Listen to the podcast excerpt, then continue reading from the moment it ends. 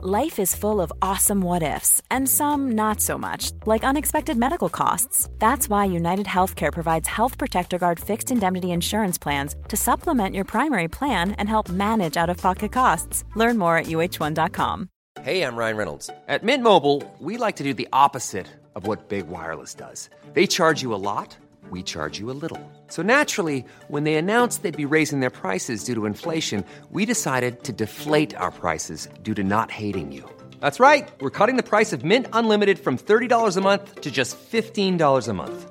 Give it a try at mintmobile.com slash switch. $45 upfront for three months plus taxes and fees. Promote for new customers for limited time. Unlimited more than 40 gigabytes per month. Slows. Full terms at mintmobile.com.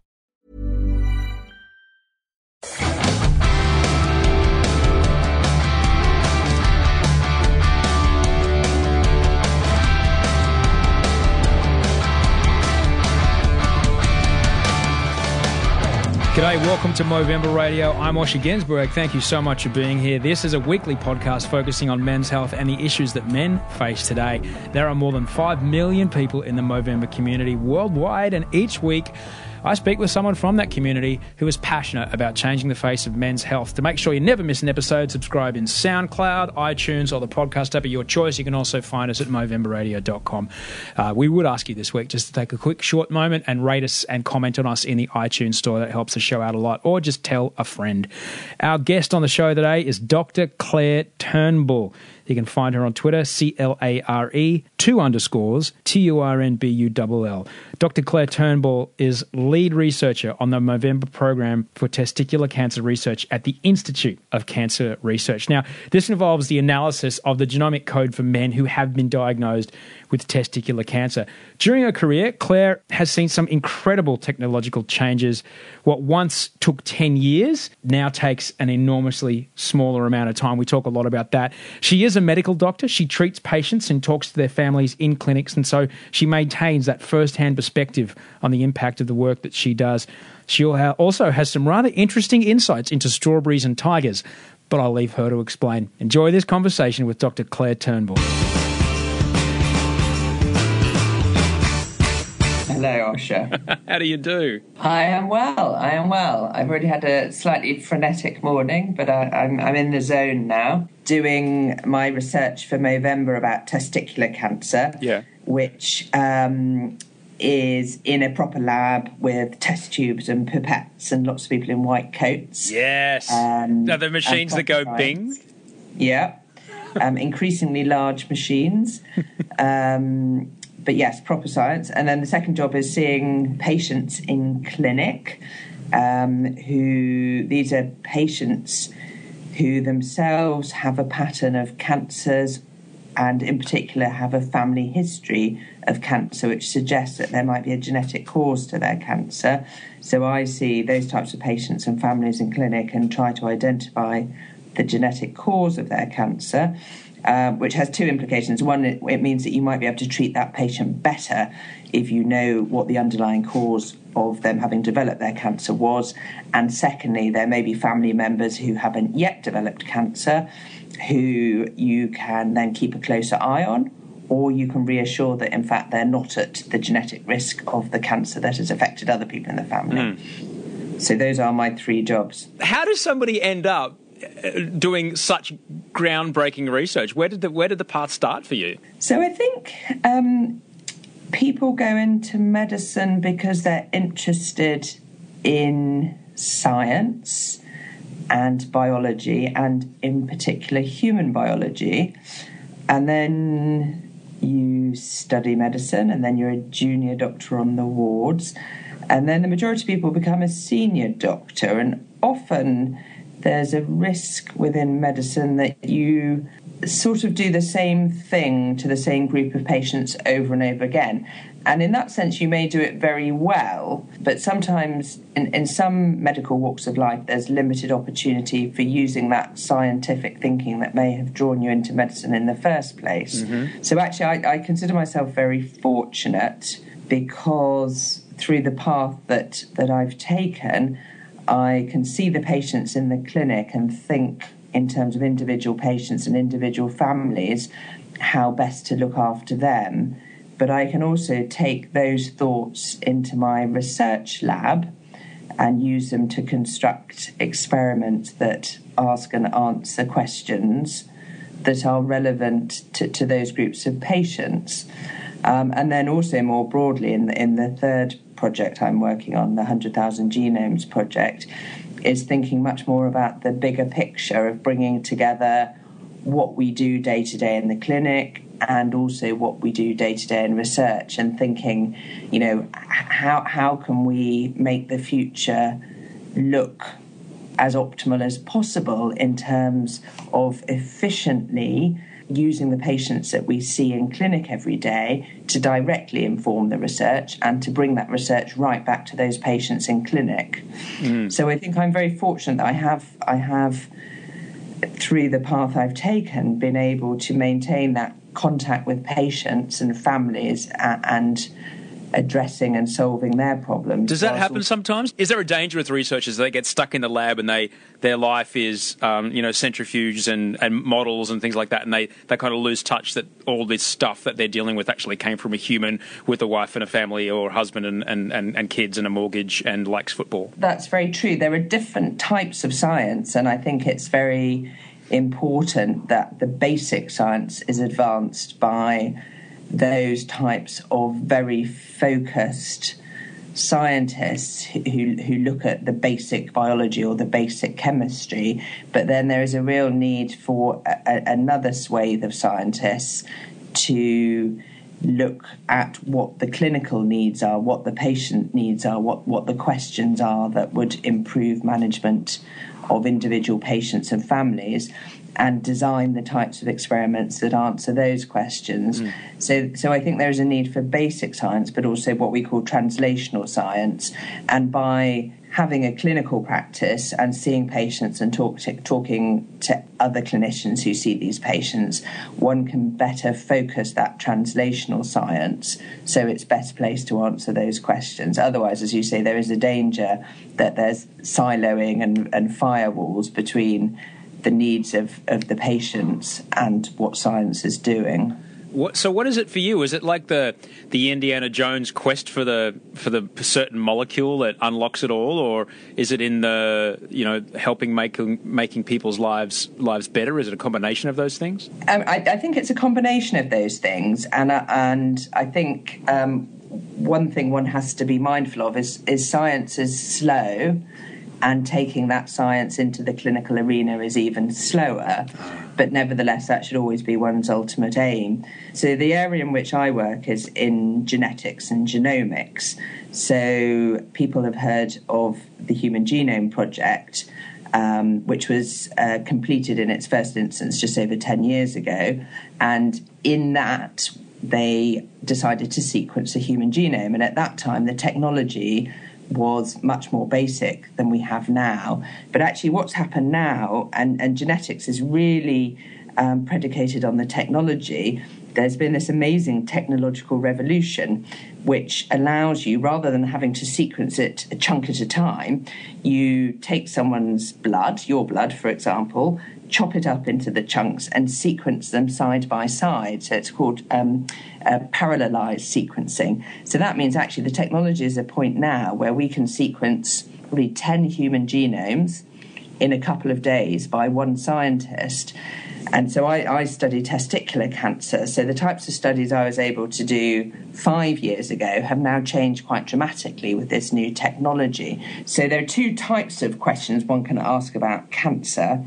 One is by studying the blood to look at the genetic changes we've inherited from our mother and father, which make us at higher risk of developing cancer. So, those are the genetic cancers that one has uh, since one was, you know, the, the, first cell and an embryo. That they're, they're there from birth, and they're your blueprint, which determine your future. And within that blueprint are the genetic changes which determine whether you're going to be tall or short, have blue eyes or brown eyes, but also determine which diseases you're at higher risk of than others.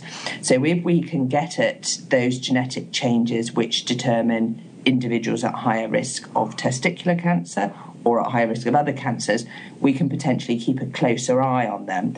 The the sort of poster child of this is the, the BRCA1 and BRCA2 genes. So you probably heard about Angelina Jolie in the news. Um, so there are two particular genes which mutations in which can be inherited from the mother or father.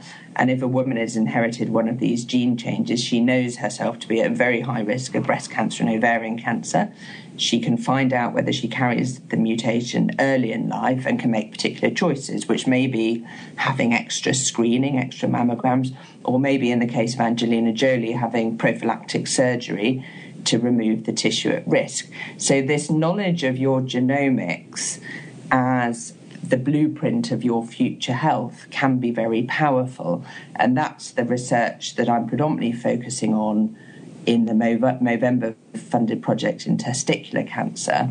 Um, the other type of genetics is actually looking at the tumour. So the tumour is in itself a genomic entity oh, that yeah. this is one cell that starts off like all your other cells and then it develops a new mutation and that mutation gives that cell extra advantage over the cells around it, and then that cell line proliferates preferentially, develops new mutations and more mutations, making that group of cells increasingly different and powerful. And that's how a tumour grows and eventually invades the other tissues and may spread to the rest of the body. This series of new genetic changes that it's acquired over its lifespan. So, again, if we can understand those genetic changes in the tumour, then we can uh, develop drugs that really focus in on the, the mechanisms driving that tumour and shut it down. So, those are the two types of genetic studies I'm doing with Movember in testicular cancer.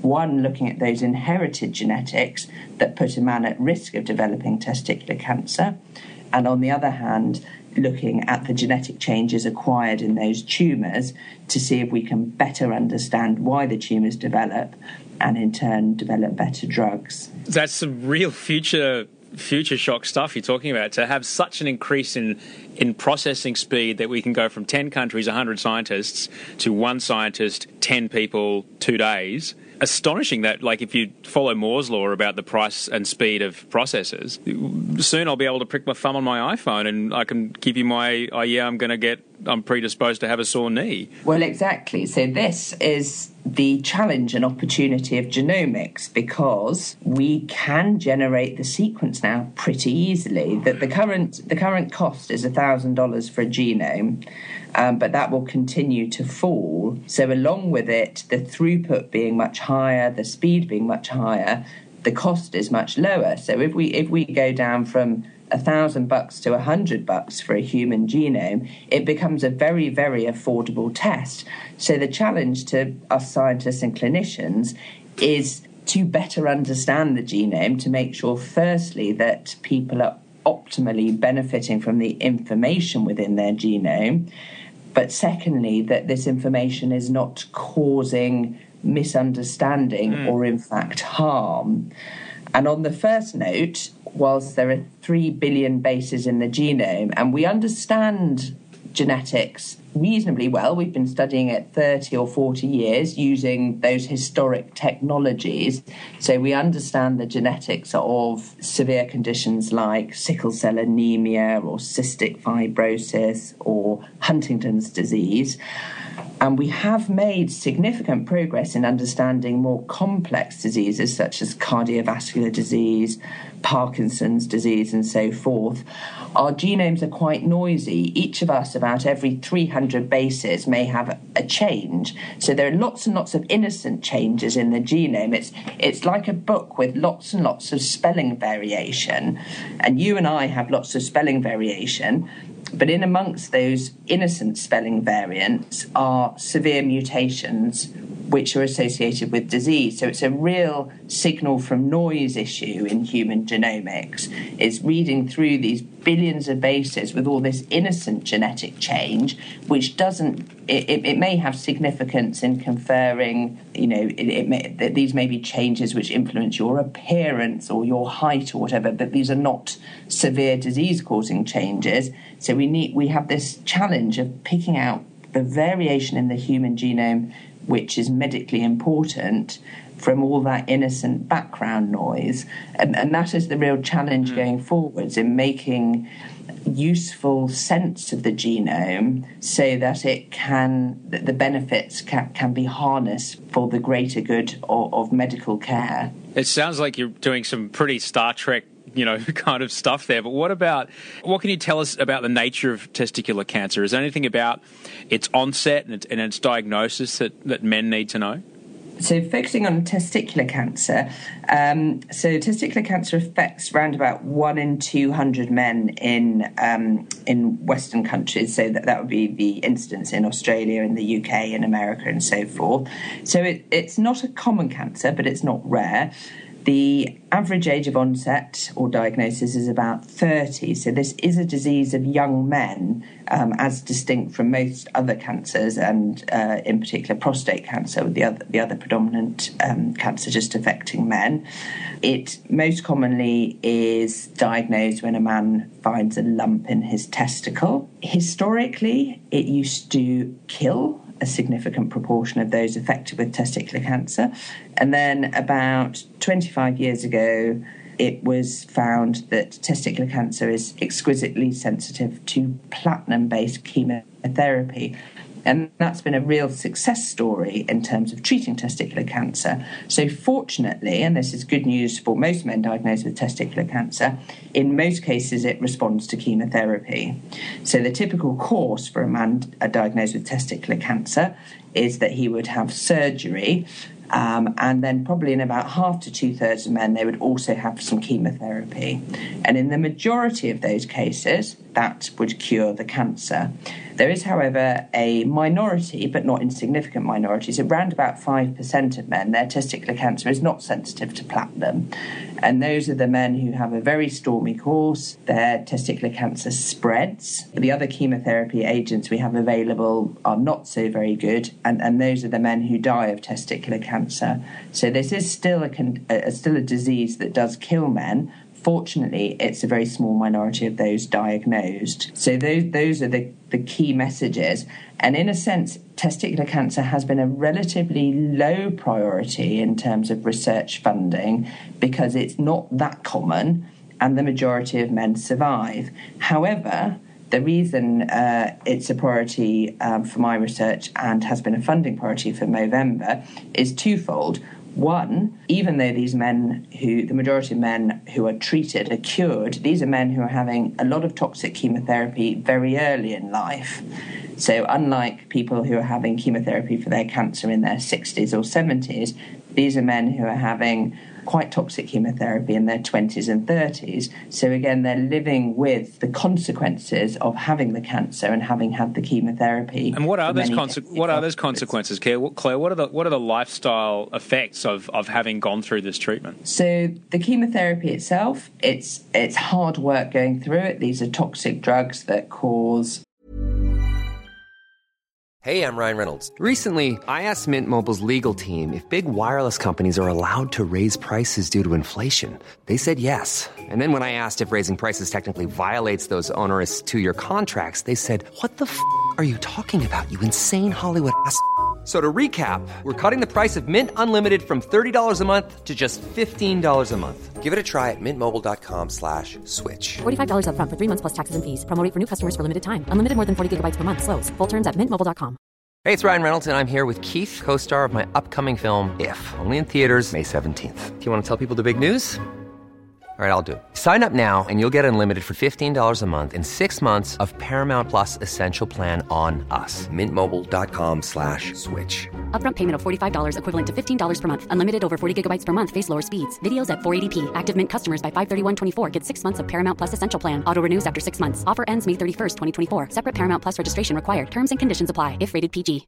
This is Paige, the co-host of Giggly Squad, and I want to tell you about a company that I've been loving, Olive and June. Olive and June gives you everything that you need for a salon quality manicure in one box. And if you break it down, it really comes out to $2 a manicure, which is absolutely insane. It's also so easy to get salon worthy nails at home with Olive and June. The difference between how your nails used to look when you did them yourself and now with the Mani system is a complete game changer. The best thing about Olive and June too is it's a quick dry. Dries in about one minute, lasts for five days, and full coverage in up to one to two coats. Visit oliveandjune.com slash perfectmani20 for 20% off your first system. That's oliveandjune.com slash perfectmani20 for 20% off your first system.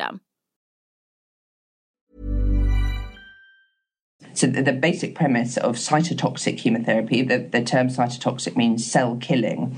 So um, chemotherapy is designed to kill all rapidly reducing cells in the body, and therefore the trade-off is that you kill cancer cells more than you kill the normal cells. And that's why there are a lot of um, immediate side effects from chemotherapy. So you get hair loss because you've killed off the follicular hair cells. You get nausea and vomiting and diarrhea because you're killing off the cells of the gut lining. You get mouth ulcers because you're you're killing off the, the lining cells of the mouth and so forth. Um, there are and and so people, just the just the administration of the chemotherapy for several months is a real a really arduous and unpleasant journey. Then specific chemotherapy drugs may have toxic effects on other cells in the body. So, for example, can cause nerve damage, damage to the heart muscle, hearing problems, and so forth, from which the, the patient may not necessarily recover. And then in the longer run, certainly we know there are, by administering chemotherapy and in other cases radiotherapy, you're increasing the risk of developing second cancers later in mm. life, which again, if you're having these treatments in your 20s and 30s, you know you have a, a, long remainder of your life in which to be vulnerable to these second cancers. Secondly, we know that the administration of these drugs may cause issues with fertility. And thirdly, particularly um, the platinum based chemotherapy can cause something called, called metabolic syndrome, which is um, causes early onset. Uh, cardiovascular problems and type 2 diabetes. Uh, so, what would you say to men who are listening to this? And, you know, you spoke about hereditary um, predisposition. What would you say to men and about the conversations they might be able to have with members of their family and what action they might be able to take?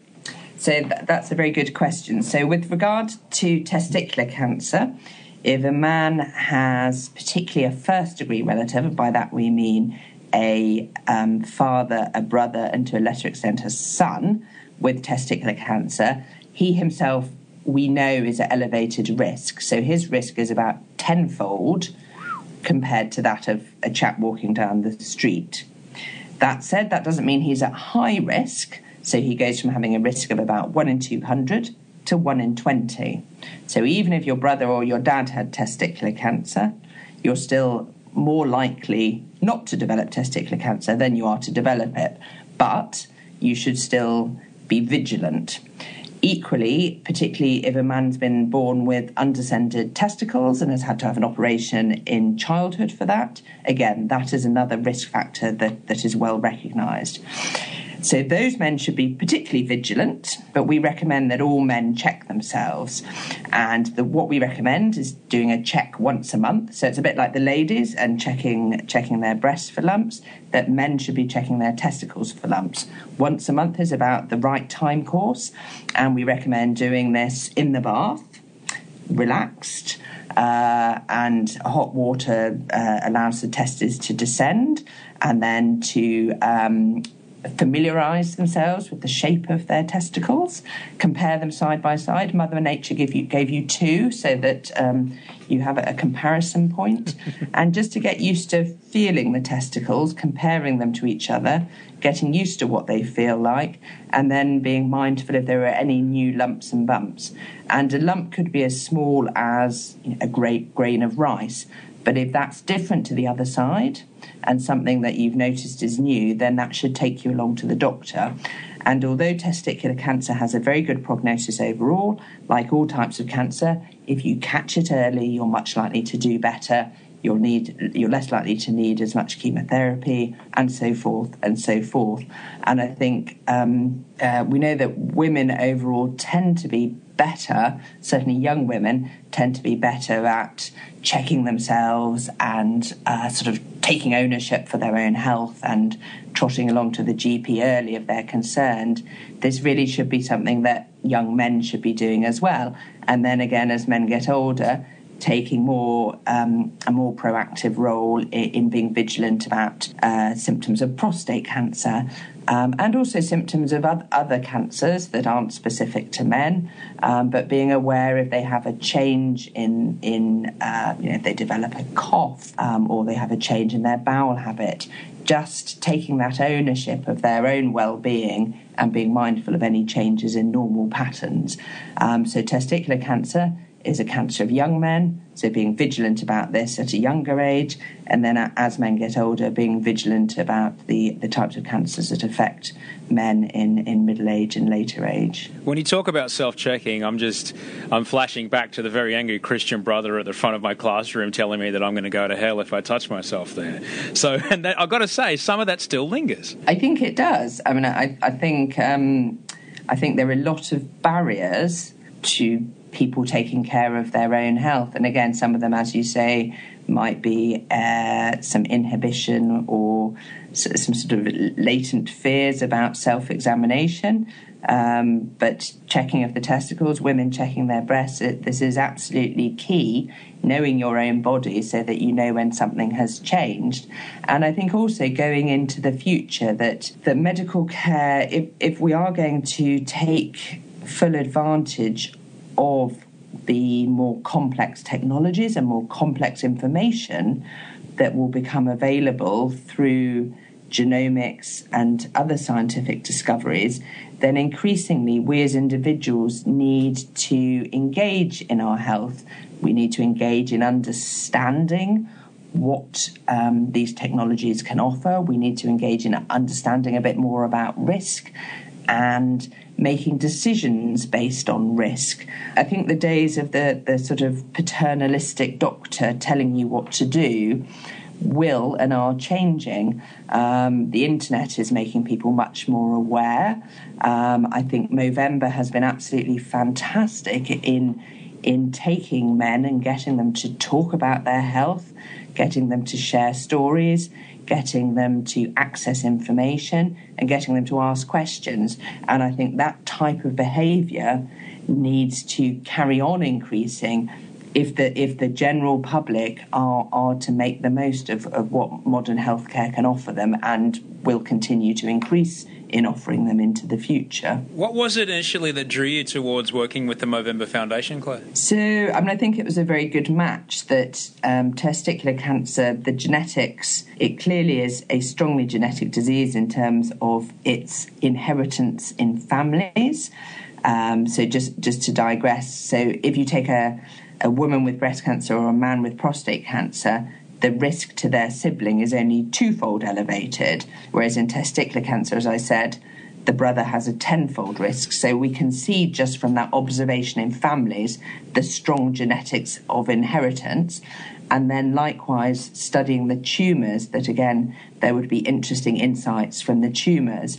And as I said also, that um, in terms of priorities in research funding, that um, typically the the central funders and cancer funders prioritise the the common killers like prostate cancer, breast cancer, and lung cancer, and and have historically deprioritised for funding um, testicular cancer because it's less common and on paper it has it has a good survival. So they don't see that as a funding priority. Whereas Movember have that more immediate sense of you know what are the healthcare issues for mobros out there the, the young men who are growing moustaches and actually testicular cancer is a, a, priority for research because as I said it is affecting young men it may not be that common and fortunately it's not a big killer but this is is a disease that affects young men this is young men having chemotherapy, and there's that minority of men who do not respond to treatment and who potentially die from the disease.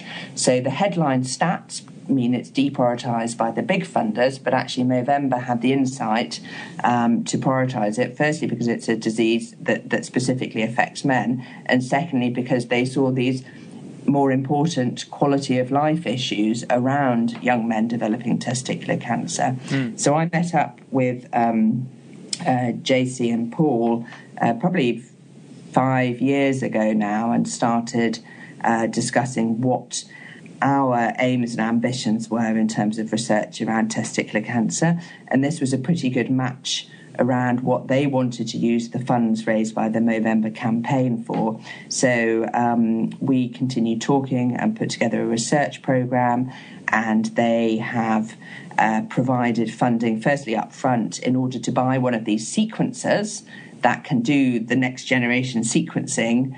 Um, which we discussed earlier, delivering that really high through, throughput sequencing in days rather than years. And then subsequently, they funded uh, my three year program. Uh, researching the genetics of testicular cancer, so have funded uh, lab staff and all the um, experimental consumables that we needed to undertake these big experiments. How has the nature of research, particularly with testicular cancer, how has the nature of research changed? Is it, is it a more collaborative thing than it used to be?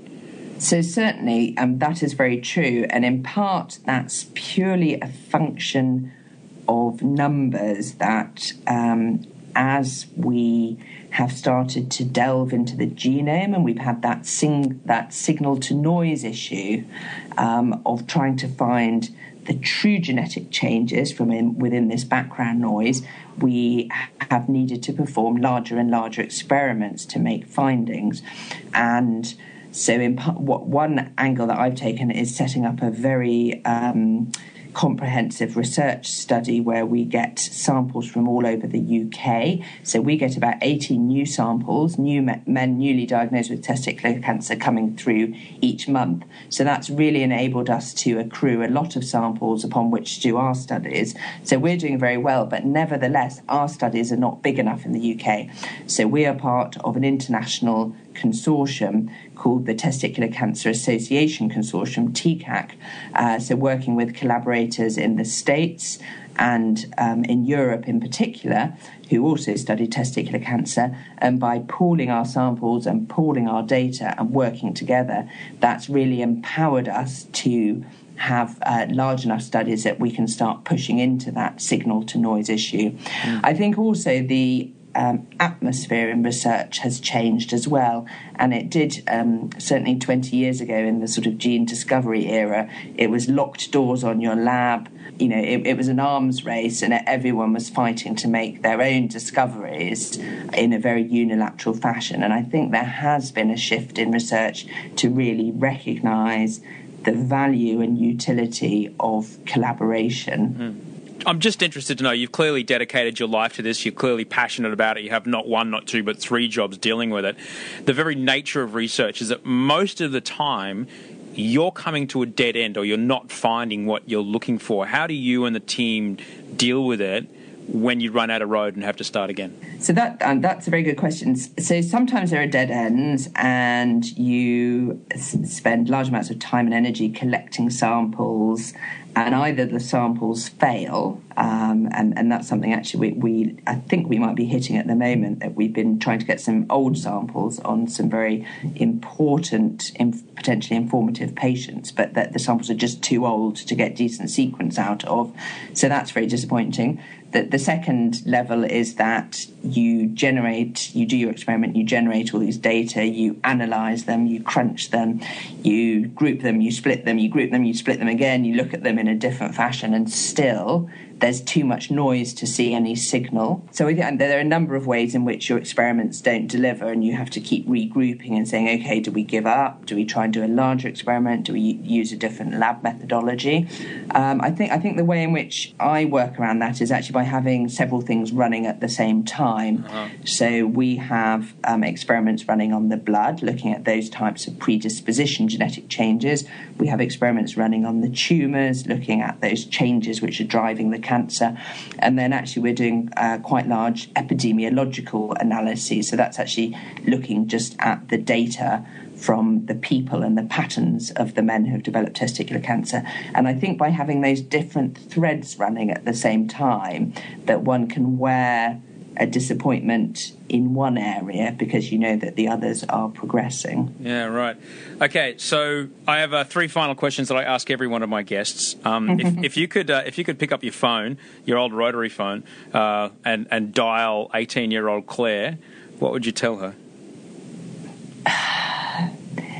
I mean, I, I think I, am pretty happy where I am in terms of the, the, juggling the work. I think it's exciting. I think I'm fortunate to have these different threads.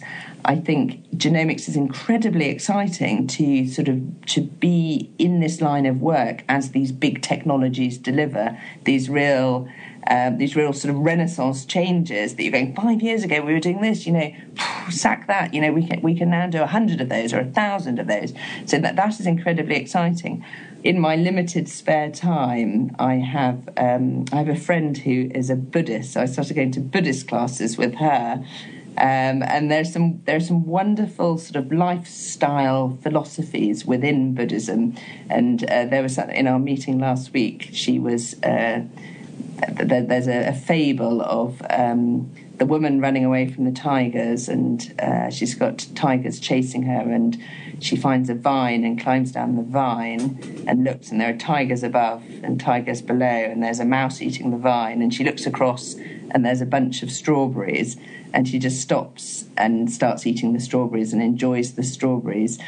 And I think that that's a, a very um, sort of poignant fable, and I think that sometimes life is very busy and there are there are stresses all around, and I think particularly if you're in a line of work where life is very busy, that that ability to stop and enjoy the strawberries despite the tigers all over the place.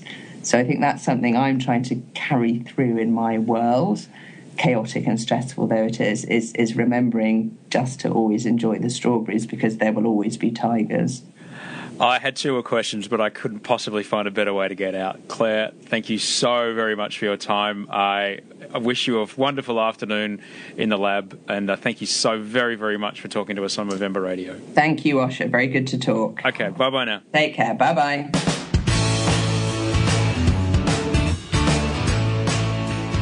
That was Dr. Clare Turnbull. Find her on Twitter at C L A R E underscore underscore T U R N B U L L. If you like the show, tweet her, let her know that you heard her here. Also, it'd be really great if this week you could just tell a friend about the show, grab his or her phone, show them how to download a podcast. Maybe this could be one of them. That'd be great. I am grateful to share this conversation with you. However, it should never replace a conversation with your own doctor. You can find us on Facebook by searching Movember, and for other episodes, check out MovemberRadio.com or find us on SoundCloud, iTunes, or the favorite podcasting app that you like to use on your device. This episode of Movember Radio was produced by myself, Osher Günsberg, and Molly Hindeman, also with Paul Mitchison. Music was by Toe Hyder, and audio production on this episode was by Daryl Nissen. Have a great week. Thank you so much for listening.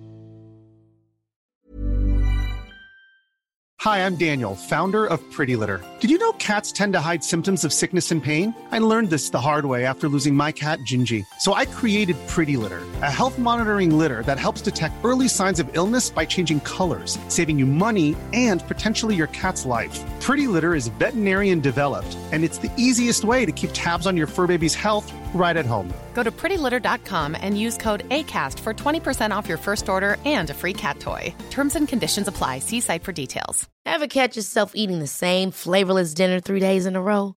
Dreaming of something better? Well, HelloFresh is your guilt free dream come true, baby. It's me, Keke Palmer.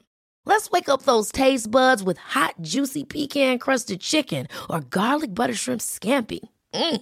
Hello Fresh. Stop dreaming of all the delicious possibilities and dig in at HelloFresh.com. Let's get this dinner party started. Mom deserves the best, and there's no better place to shop for Mother's Day than Whole Foods Market. They're your destination for unbeatable savings, from premium gifts to show-stopping flowers and irresistible desserts. Start by saving 33% with Prime on all body care and candles. Then get a 15-stem bunch of tulips for just $9.99 each with Prime. Round out Mom's menu with festive rosé, irresistible berry chantilly cake, and more special treats. Come celebrate Mother's Day at Whole Foods Market.